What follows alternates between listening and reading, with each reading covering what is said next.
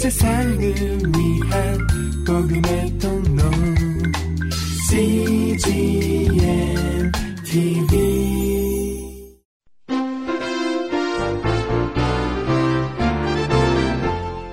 하영주 목사의 요한계시록 강해 설교 제21편 하나님이 다스리시오.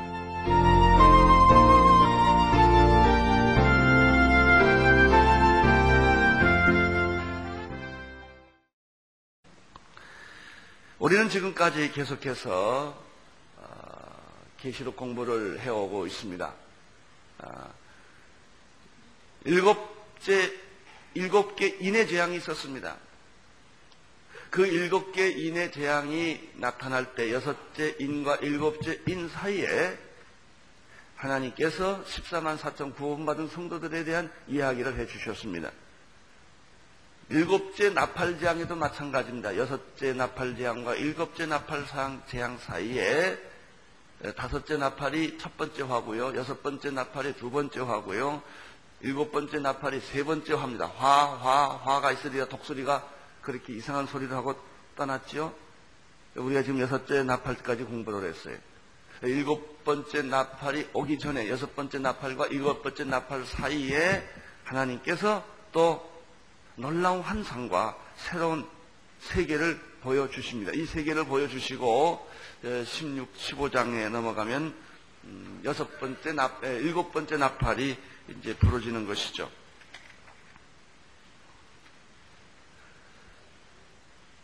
그래서 15장 16장에 대접재앙이 나타납니다.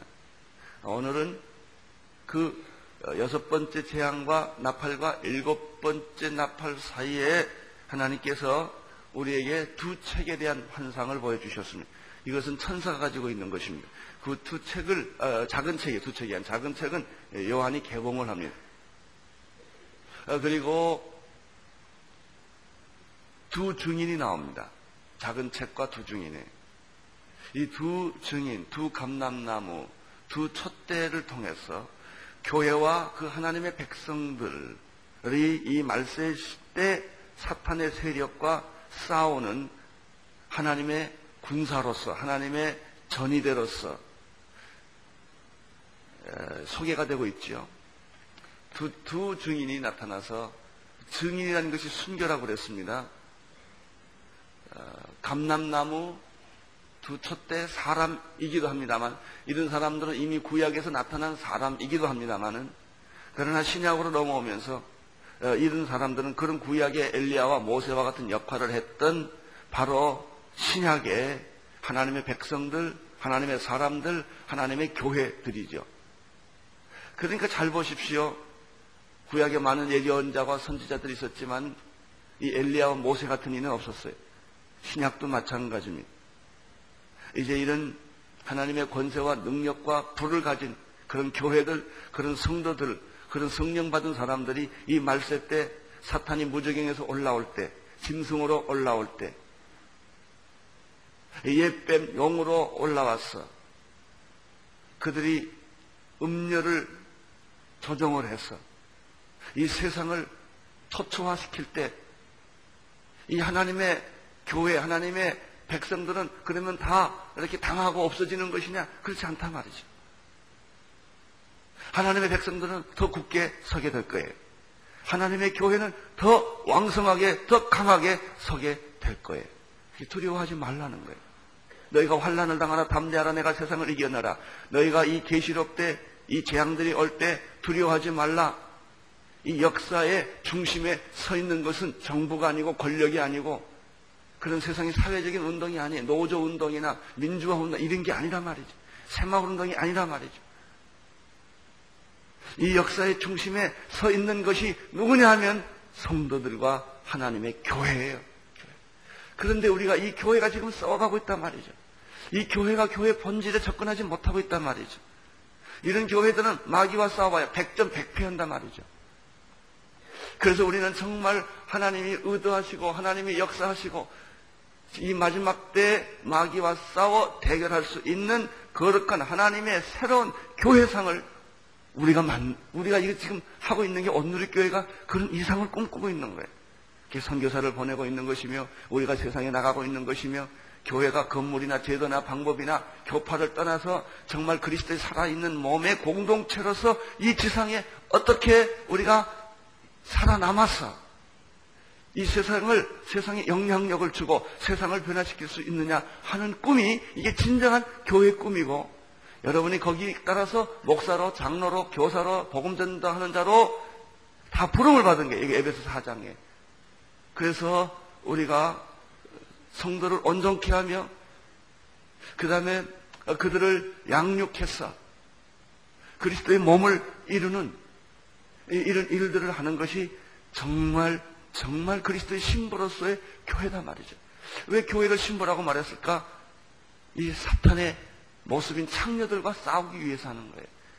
이 교회라는 조직이 이 지상에서 무엇을 의미하는 것일까? 여러분, 우리는 왜 방배동이든 어디든 왜 교회가 지금 더 이렇게 새로운 하나님께서 변화와 확장을 주시는 것일까? 전부 이런 관점에서 봐야 돼요. 왜 우리가 2,000명의 선교사를 보내는 것일까? 왜 우리들이 모여서 이 사역자들이 모여서 신년초에 부흥회를 하는 것일까? 이게 다 하나님의 들림을 받는, 하나님의 참 기름 부음 받는 그런 하나님의 거룩한 교회로서 이 세상의 조직과 단체와 방법과 다른 또 하나의 교회가 아니라 다른 어떤 그 공동체가 이 세상에 새로 태어난다고 하는 이런 비전, 그런 그 공동체에 하나님께서 우리를 다 불러주셔서 그리스도의 몸을 이룬다고 하는 그런 비전. 그래서 우리는 여러분의 직장을 다 병원이든 학교든 일터이든 어느 곳에 가든지 어느 이렇게 성도들이 가는 곳마다 이 영광스러운 하나님의 비전과 능력이 다 여러분을 통하여 세상에 전개될 줄로 믿습니다. 이게 비전이에요. 이게 비전. 자, 두 증인이 있었고요.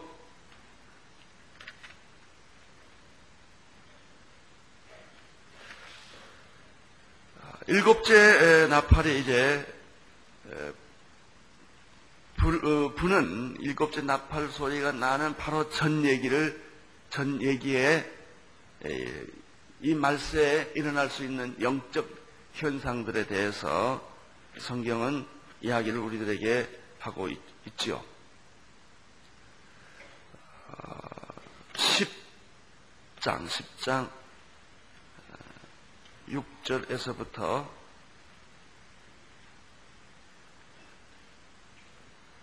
5절에서부터 이 두 증인에 대한 얘기를 다시 시작을 하겠습니다. 5절 읽어주십시오. 만일 11장 5절입니다. 미안합니다. 11장 5절 시작. 만일 누구든지 저희를 해하고자 한즉 저희 입에서 불이 나서 그 원수를 소멸할지니 누구든지 해하려 하면 반드시 이와 같이 죽음을 당하리라. 6절 저희가 권세를 가지고 하늘을 닫아 그 예언하는 날 동안 비오지 못하게 하고 또 권세를 가지고 물을 변하여 피가 되게 하고 아무 때든지 원하는 대로 여러 가지 재앙이 땅을 치려 하도다. 구약에서는 모세를 통하여 하나님이 이스라엘 백성들을 애굽에서 탈출시킬 때 많은 재앙이 내렸던 일이 있습니다. 이런 권세를 모세에게 주었습니다. 모세가 무슨 힘이 있어요? 참 모세가 훌륭한 거냐? 지팡이 하나 들고 아론 데리고 이 영적 전쟁을 했다는 거예요. 여러분, 모세의 위대한 점은 뭐냐? 이스라엘 백성도 이끌고 데모 안 했다는 겁니다. 요즘 현대식으로 말하면 민중운동을 했을 거예요. 안 해야 하나? 그는 하나님 한 번 붙잡고 바로하고 싸우니 이게 영적 전쟁이에요.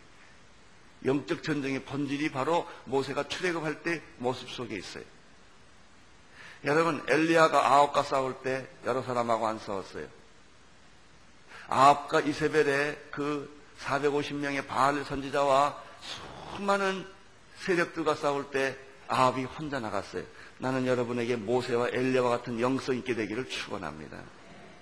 두려워하지 마세요. 우리 애굽하고 싸워도 문제 없어요. 바알과 싸워도 문제가 없다고요. 이 모델을 구약에서 두 개 보여준 얘기를 6절에서 하고 있는 거예요.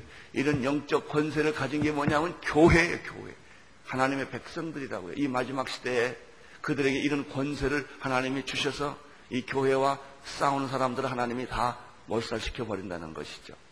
그러나 이 마귀가 만만치가 않단 말이죠. 그래서 이 마귀와 하나님의 교회와 이 마지막 시대에 접전이, 대접전이 벌어지는데 7절에 보면은 그 증거를 마칠 때가 뭐냐면 주님이 오실 때, 초림과 재림 사이에요. 교회가 이제 이 말세 때 이 재앙과 환란과 위기 속에서 버티고 있는 유일한 방패막은 교회가 버텨주는 거예요. 모든 세상의 조직, 정치 조직, 경제 조직, 사회 조직은 마귀하고 다 달라붙어요. 이 조직의 특징은 음란하다는 거예요. 정치와 음란이 붙을 거예요. 경제와 음란이 붙을 거예요. 그리고 이 사람들은 거대한 공룡이 돼요. 그래가지고 자기 하수인들을 데리고 택한 자들을 다 죽이려고 할 거예요. 이 방패막이 누구냐? 교회예요, 교회.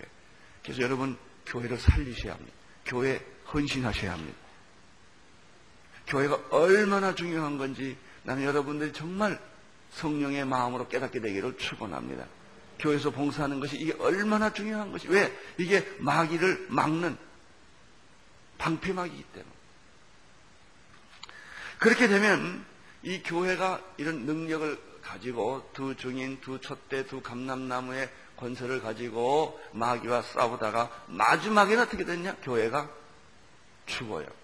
예수가 죽듯이 교회가 죽습니다. 그게 7절이에요. 저희가 그 증거를 마칠 때 무저갱으로부터 올라오는 뭐가 있죠? 짐승이라는 말이 이제부터 시작돼요. 계시록에 36번 나오는데 이 짐승 얘기가 계속 나옵니다. 사탄이 짐승을 통하여 역사하는 거예요.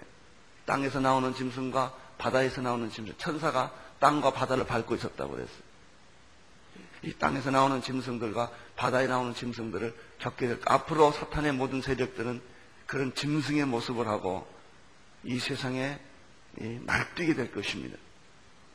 자, 여기 계속해 보면 그 증거를 마칠 때 무저갱으로부터 올라오는 짐승이 저희로 더불어 뭘 일으키죠? 전쟁을 일으키고 저희를 이기고 저희를 죽여요. 교회를 계속 공격해 나오게 될 거예요. 그 얘기가 12장, 13장에 나오는데 12장에 보면은 한 여자와 용과 싸우는 얘기가 나와요. 그리고 12장에는 계속해서 또 두 가지 상징적인 미카엘 천사와 그리고 옛뱀 용과 또 싸워요. 여자와 용과 싸워보고 미카엘과 천사가 싸워요. 이 12장 얘기는 전부 그 얘기예요. 영적 전쟁의 현실이 이 두 가지 대결로 나타난다는 것을 보여주죠. 그리고 13장에는 적그리스도가 나타나요. 그게 두 짐승이에요. 이제 본격적인 짐승들이 무대에 나타나기 시작합니다. 아직은 이 짐승들이 으르렁거리고 있어요. 으르렁 호요하고 있어요. 근데 이놈들이 튀어나올 거예요. 과거의 역사 속에서도 이런 짐승 같은 조직들이, 히틀러라든지 스탈린 같은 이런 조직들이 몇십 년 동안 세상을 정복하고 그들이 수많은 사람을 죽이는 그런 일들이 있었는데 이 앞으로 미래 세계는 더 강력한 짐승들이 나타나게 될 거예요. 여러분, 이것을 막는 자가 누구냐? 교회예요. 교회. 자, 조금 더 우리가 이 말씀을 읽어보겠습니다. 8절을 보십시오. 8절 시작. 영적으로 하면 소돔이라 하기도 하고 애굽이라 하기도 하니 곧 저희 주께서 십자가 못 박히신 곳이라.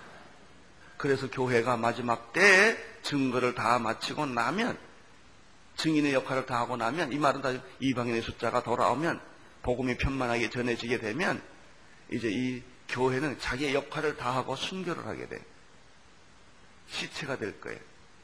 그래서 여기 애굽, 소돔, 시골, 십자에 못 박힌 곳이라는 말이 있죠. 예수님의 십자가의 죽음과 똑같은 패턴을 이 말세 때 교회가 당하게 돼요. 9절, 백성들과 족속과 방언과 나라 중에서 사람들이 그 시체를 사흘 동안 목격하지만 무덤에 장사하지 못하게 돼요.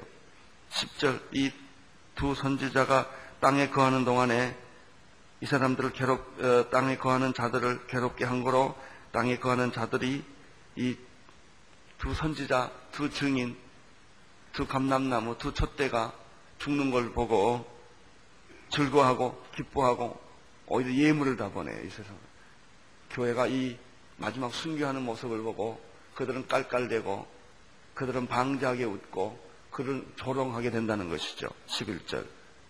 그러나 3일 반 후에 하나님께로부터 뭐가 일어나요? 생기가 나타났어. 그 속에 들어가게 됩니다.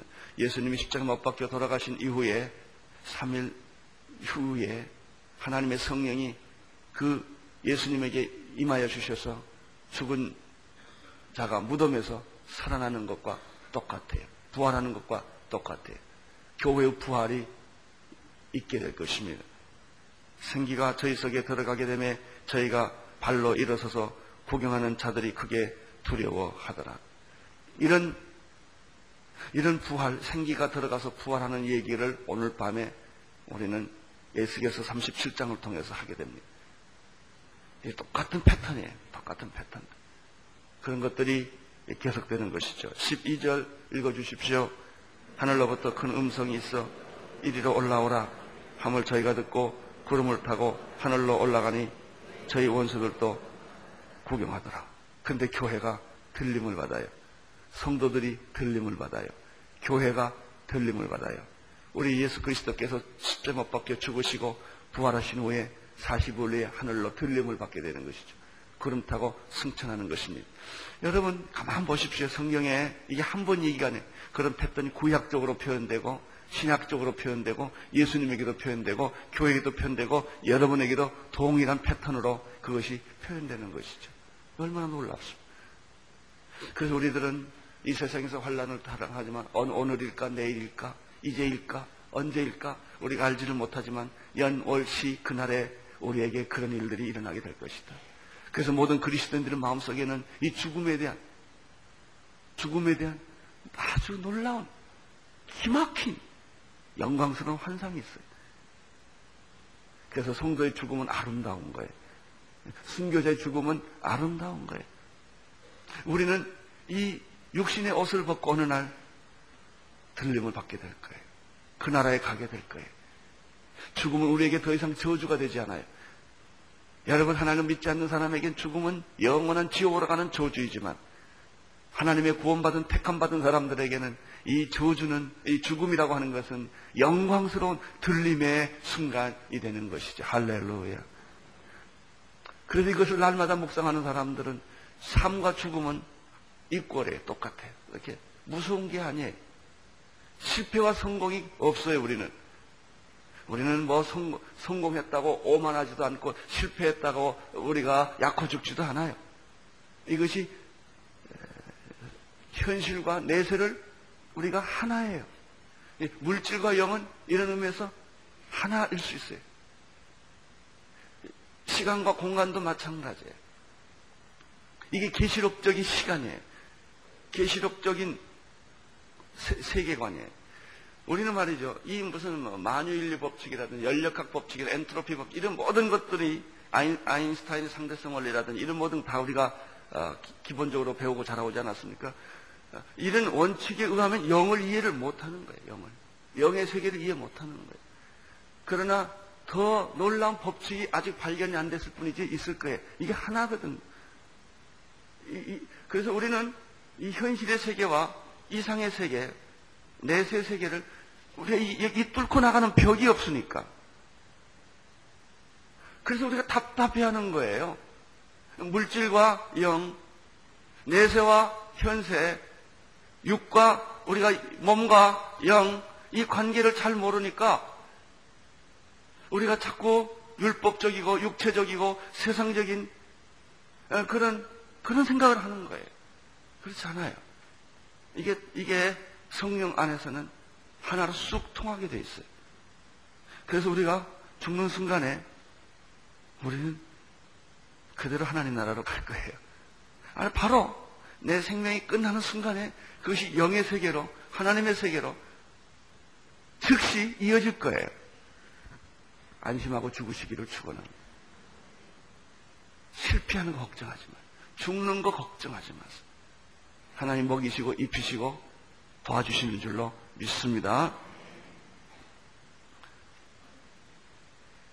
자, 그 다음에 12절을 보십시오. 하늘로부터 큰 음성이 있어서 이리로 올라오라 함을 저희가 듣고 구름을 타고 하늘로 올라가니 저희 원수들도 구경하더라. 그 시에 뭐가 일어나요? 큰 지진이 일어나서 땅에는 3분의 1이 무너지고 지진이 죽은 사람에게 7천이요 그 남은 자들이 두려워하여 영광을 하나님의 나라께 하나님께 하늘의 하나님께 돌리더라. 14절 이게 뭐예요? 둘째 화가 지나갔으니 보라 이제 셋째 화가 속히 이르게 된다. 그래서 이 셋째 화가 이르는 얘기가 15절인데 일곱째 천사가 나팔을 분다고 그랬죠. 하늘에서 큰 음성이 나서 가라되 세상 나라가 우리 주와 그리스도의 나라가 되어 그가 세세토록 왕노를 하시리로다 하니 이렇게 되어 있습니다. 이거 잘 보세요. 이게 뭐냐면 이제 첫째 인해 재앙이 있고 두 번째 나팔 재앙이 있어요.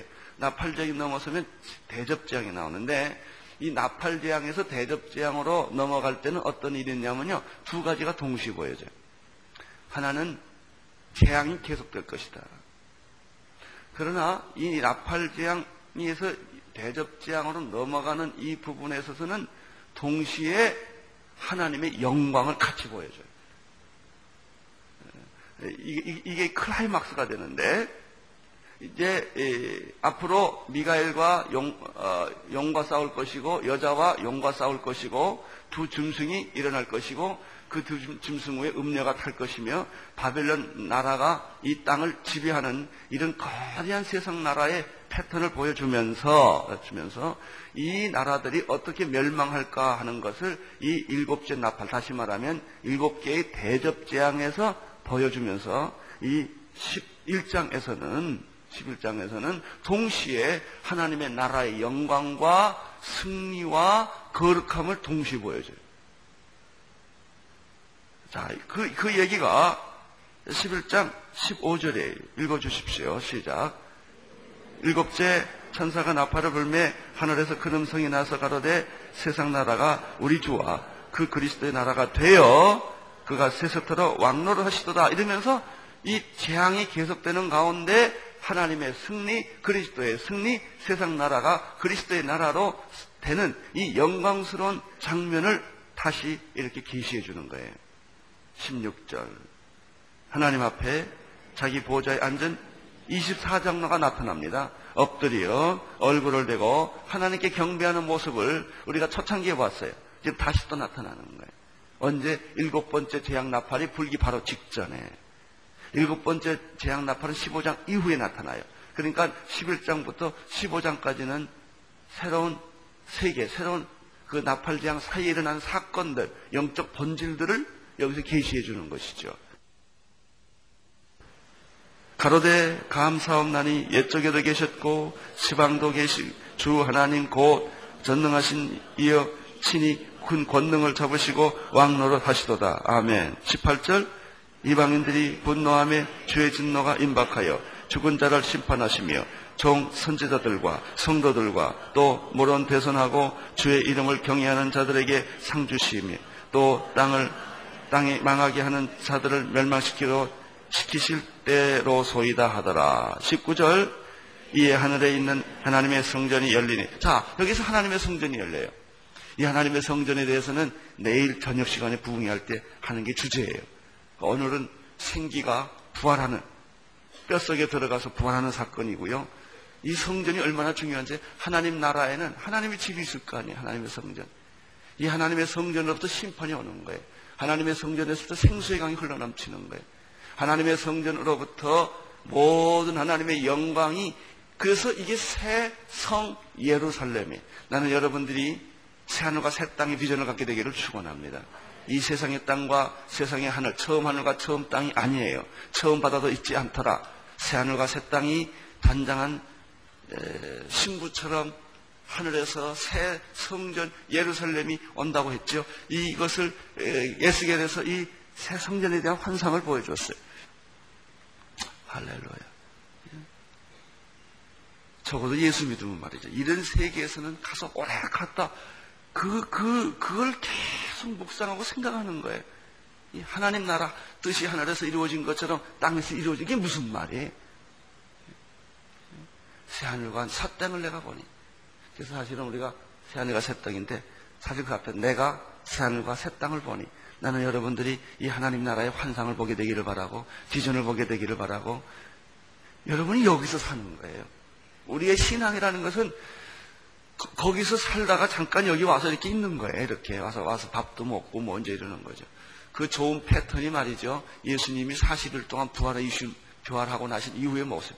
제자들하고 밥도 먹고 생선도 먹고 숯불도 굽고 뭐 이따 또 쑥 없어지기도 하고 왔다 갔다 하세요. 예수님이 예루살렘에 계시기다가 순식간에 나사렛 갈릴리도 가시고 말이죠. 우리가 이 세상에 사는 것도 말이죠. 직장 가서 열심히 일하다가 또 쑥 하나님 잠깐 날아갔다가 이 천사들과 함께 놀다가 예배 드리다가 또 쑥 내려와가지고 또 열심히 살고 이러는 거예요. 그렇게 사는 사람들은요, 이 세상의 일들이 그렇게 심각하지 않다니까요. 왜? 난 어저께, 오늘도 이제 금방 거기 갔다 왔으니까. 이게, 천국에, 거기에 잠깐 있다 또 여기 왔다 이렇게 사니까 죽으면 어디 갈 줄 알아요? 거기 갈 줄 알지. 이게 친숙해야 돼, 친숙. 새하늘과 새 땅, 새 예루살렘, 생수의 강, 어린 양의 혼인잔치, 하나님의 성전의 그 영광스러움이 찬양 속에 날마다 구원하심이 보좌에 앉으신 어린 양에게 있더다. 이게 찬송을 통하여 성령님을 통하여 내 안에 계속해서 익숙해야 된단 말이죠. 나는 오늘 여러분들에게 그런 축복이 있게 되기를 바라요. 적어도 우리가 계시록을 공부하는 동안에는 이런 얘기를 많이 듣지 않습니까? 그러니까 이런 얘기를 많이 듣고 많이 보면 그 다음에 환란이 와도 다 이 필름 하나 보는 것 같은, 고난이 와도 필름 하나 보는 것 같은 그런 정도밖에 안 되는 거예요. 그래서 환란은 이길 수 있고 마귀의 세력을 두려워하지 않게 되는 줄로 믿습니다. 자, 좀 더 보겠습니다. 19절 시작. 이에 하늘에 있는 하나님의 성전이 열리니 성전에 있는, 성전에는 뭐가 있어요? 그렇죠. 그러니까 하나님이 지상에다가 성전을 텐트를 만들어주시고 성소와 지성소를 만들어주시고 그 지성소 안에 뭘 해줬어요? 언약궤가 있었다고 그러잖아요. 그 언약궤에 가서 그게 멀시 시트 아닙니까? 가서 피를 뿌려서 우리가 제사를 드리고 이스라엘 백성들이 하나님을 만나는 장소로 하나님의 성전에 비하면 이 눈에 보이는 인간이 만든 성전들이라는 것이 하나의 모델이지요. 모델하우스. 요즘 모델하우스 있잖아요.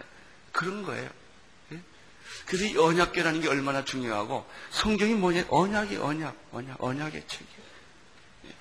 이 하나님의 성전이 있고 그 성전 안에 하나님의 언약궤가 보이며 이 언약궤가 보일 때 이 지상에서 번개와 음성과 내성과 지진과 우박이 전개되는 것이죠. 그러니까 하나님의 성전과 언약궤를 보지 못하고 번개와 내성과 그리고 우박과 그리고 지진과 이런 걸 보는 사람은 얼마나 겁을 먹겠어요, 그렇잖아요. 뭐 겁을 막 조금 흔들리기만 해도 겁을 먹을 거 아니에요. 예? 지진 5도만 나도 얼마나 겁먹겠어. 그러나 이 세계를 계속 왔다 갔다 한 사람들은 골프장에 가봐도 그게 그거고, 지진이 흔들려봐도 거기가 거기고. 예? 마귀가 뭐 별 요동을 쳐도 이 두 세계를 왔다 갔다 한 사람들에게는 이게 그리 큰 문제가 안 된단 말이에요. 자, 이제 오늘 우리는 11장을 조금 더, 12장을 좀 더 시작을 해보겠습니다. 12장. 그렇게 된 다음에 이 하나님의 천사를, 하나님의 보좌를 하나님이 보여주세요. 7번째 나팔리 양이 있기 전에 이런 환상을 보여주세요. 여러분, 우리가 이 세상에요, 하나님 보지 못하고 살면 못 삽니다. 무서워서, 외롭고 고독해서. 그러나 천국의 삶을 사는 사람들은 이 세상의 삶이 그렇게 고통스러운 게 아니에요. 이제 12장에 가서는 나팔지향이 나오기 전에 이 세상에서 앞으로 일어날 영적 대전쟁의 본질을 12장에서 두 가지 그림으로 이야기를 합니다. 첫째는 여자와 영의 싸움, 두 번째는 미카엘과 영의 싸움으로 나타납니다. 1장부터 6장까지 오늘 서론만 공부를 하고 내일 또 공부를 하겠습니다. 읽어주십시오. 1절에 하늘에 큰 이적이 보입니다. 자 보십시오. 하늘에 큰 이적이 보였죠. 3절에 뭐라고 그랬어요? 하늘에 또 다른 이적이 있다고 그랬어요. 하늘에 1절로 다시 돌아갑니다. 하늘에 큰 이적이 보이는데 해, 선입니다. 이것은 태양으로 옷을 입은 한 여자가 발 아래 달을 밟고 있어요. 그리고 머리에는 12별이 있어요. 해, 달, 별, 이 영광스러움을 가진 한 여자가 있다고 말했습니다. 이 여자가 누구냐 하는 것이죠. 자, 2절, 이 여자가 뭘 했어요? 아이를 배웠어요. 해산하게 되었습니다. 그래서 해산 직전에 해산의 진통이 있다고 말했습니다. 이게 하나의 그림이에요. 두 번째 그림이 나옵니다. 3절을 보십시오. 하늘에 또 다른 이적이 보이는데 보라 큰 붉은 용이 나옵니다. 그러고 보니까 이 여자와 이 용은 어떤 관계? 대칭 관계겠죠. 적대 관계가 되겠죠. 이 용이 나온, 큰 붉은 용이 나온다고 말했습니다. 머리가 몇 개? 7개예요. 이 뱀도 지혜가 얼마나 많은지 몰라요. 뿌리 몇 개? 괴물이죠. 7개 머리에 7개 뿔이 있으면 괜찮은데 7개 뿔에 7개 머리에 10개 뿔이 있어요. 이 사탄의 세력은 머리가 있어요. 사탄의 세력은 머리보다 3개가 더 많은 뿔을 가지고 있어요. 사탄이 또 얼마나 지상에서 존재할 때 그들이 강력한 힘을 가지고 있다는 것을 보여주는 거예요. 초자연적인 일들을 마귀가 하는 것이죠.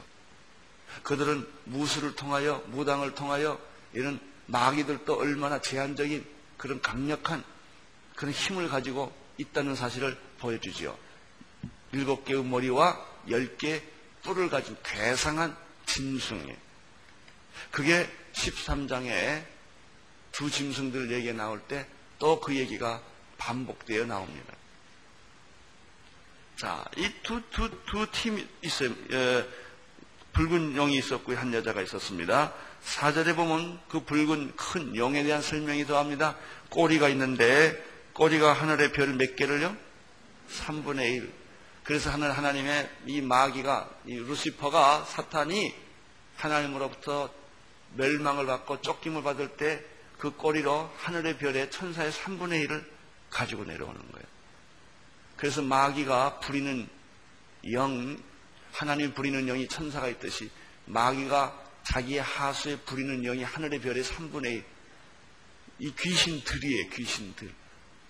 이 귀신들이 온 세상에 퍼져다니면서 자기의 영토권을 확증하려고 하는 것이죠. 꼬리가 하늘의 별 3분의 1을 끌어다가 땅에 던지리라.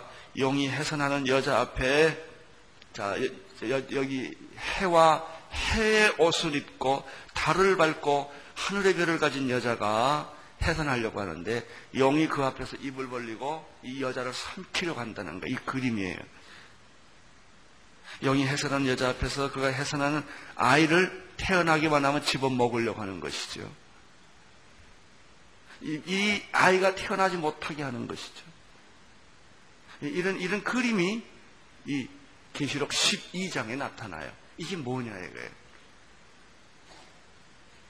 그런데 이 여자가 아이를 낳아요. 아들을 낳는데 5절 읽어주십시오. 여자가 아들을 낳으니 이는 장차 철장으로 만국을 다스릴 남자라, 철장 권세를 가진 남자라 그랬어요. 그 아이를 하나님 앞과 보좌 앞으로 옮겨 나니까 가지고 가는 거예요. 6절 읽어주십시오. 아이를 낳은 여자는 광야로 피신을 합니다. 거기서 1261은 환란의 날이요 동시에 두 증인의 증언의 날과 일치하는 거죠. 그 기간 동안에 여자가 광야로 가서